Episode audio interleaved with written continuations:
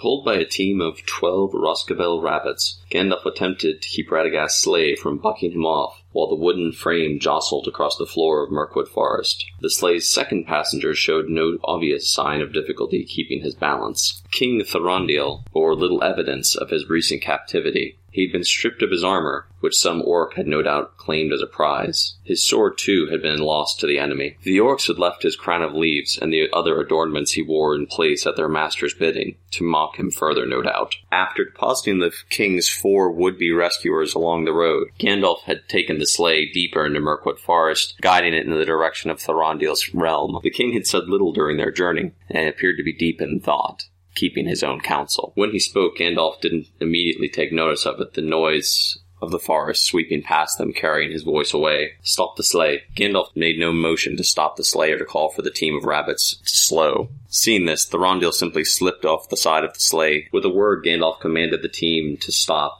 and the sleigh bucked to a halt some thirty feet ahead of him. Gandalf adjusted his hat and climbed off of the sleigh, gathering his staff, which he had set down to allow him to have both hands free. Thranduil was already walking in the direction of his realm before Gandalf could reach him. I will not be carried to the gates of my realm on that wizard's delight, and be made a laughingstock in front of my people. He gave the sleigh a withering glance as he walked past it. The team of rabbits had begun to eat enthusiastically at nearby vegetation. Mirkwood in this part of the forest had not given way to the decay and rot that was already eating away at other parts of the forest. Gandalf followed alongside of Thranduil for a moment, trying to keep pace with the elf. How did you come to be a prisoner in that camp? Thranduil barely glanced back towards Gandalf as he moved around a tree that was blocking their path. I rode out with five warriors lately armed. I desired speed over force, intending to make for Rivendell, and there call for a meeting of the White Council. The orcs came upon us from below. They dug a hole in the earth and waited for us. They drove their weapons through our mounts before we knew what had happened. Two fell into their blades before we could draw our own. Two more of my warriors went to the ground with arrows in their backs. Renell, the captain of my guard, and I killed more than I can recall. The ground was wet with orc blood, and their bodies piled at our feet like stones carried to the shore. Three orcs drove us back into the trees with their spears. Renell fell at their feet and vanished beneath them. I cut down more as I sought to break free. Thranduil paused to stare back at Gandalf. One hurled itself onto my blade and pinned my sword in its breast. The other orcs fell on me and bound me with ropes. Then they carried me to that camp where you found me.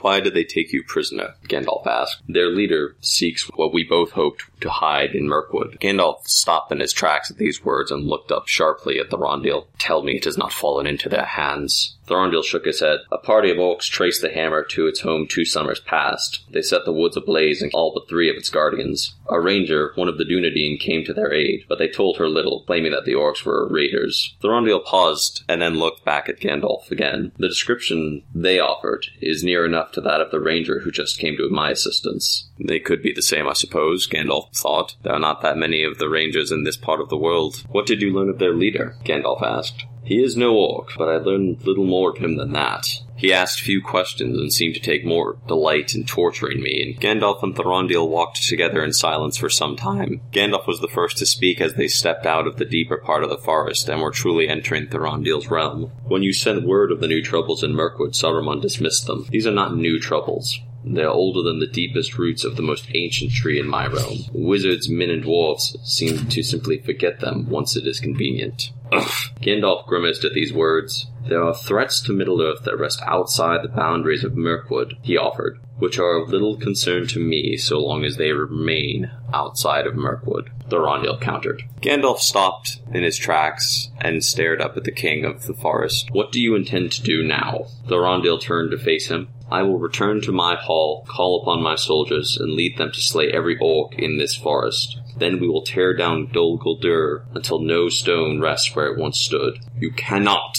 Thranduil arched an eyebrow at Gandalf's words. If you move against Dol Guldur in such a way, you will force the enemy's hand. The White Council is still recovering its strength after their last encounter with, as is the enemy. Thranduil interrupted Gandalf. I allowed the fortress to stand because the White Council insisted, knowing where the serpent rested would be safer than allowing him to drift. That wisdom has cost my realm much. Now I will handle the affair as I see fit. Thranduil made to continue moving towards his hall, but Gandalf stepped in front of him. I will call upon the council myself if you take this course. Thranduil stepped closer until he and Gandalf were less than an inch apart. Even after being stripped of his armor and left and held captive, Thranduil cut an impressive figure, especially when compared to the grey robed and ancient looking wizard.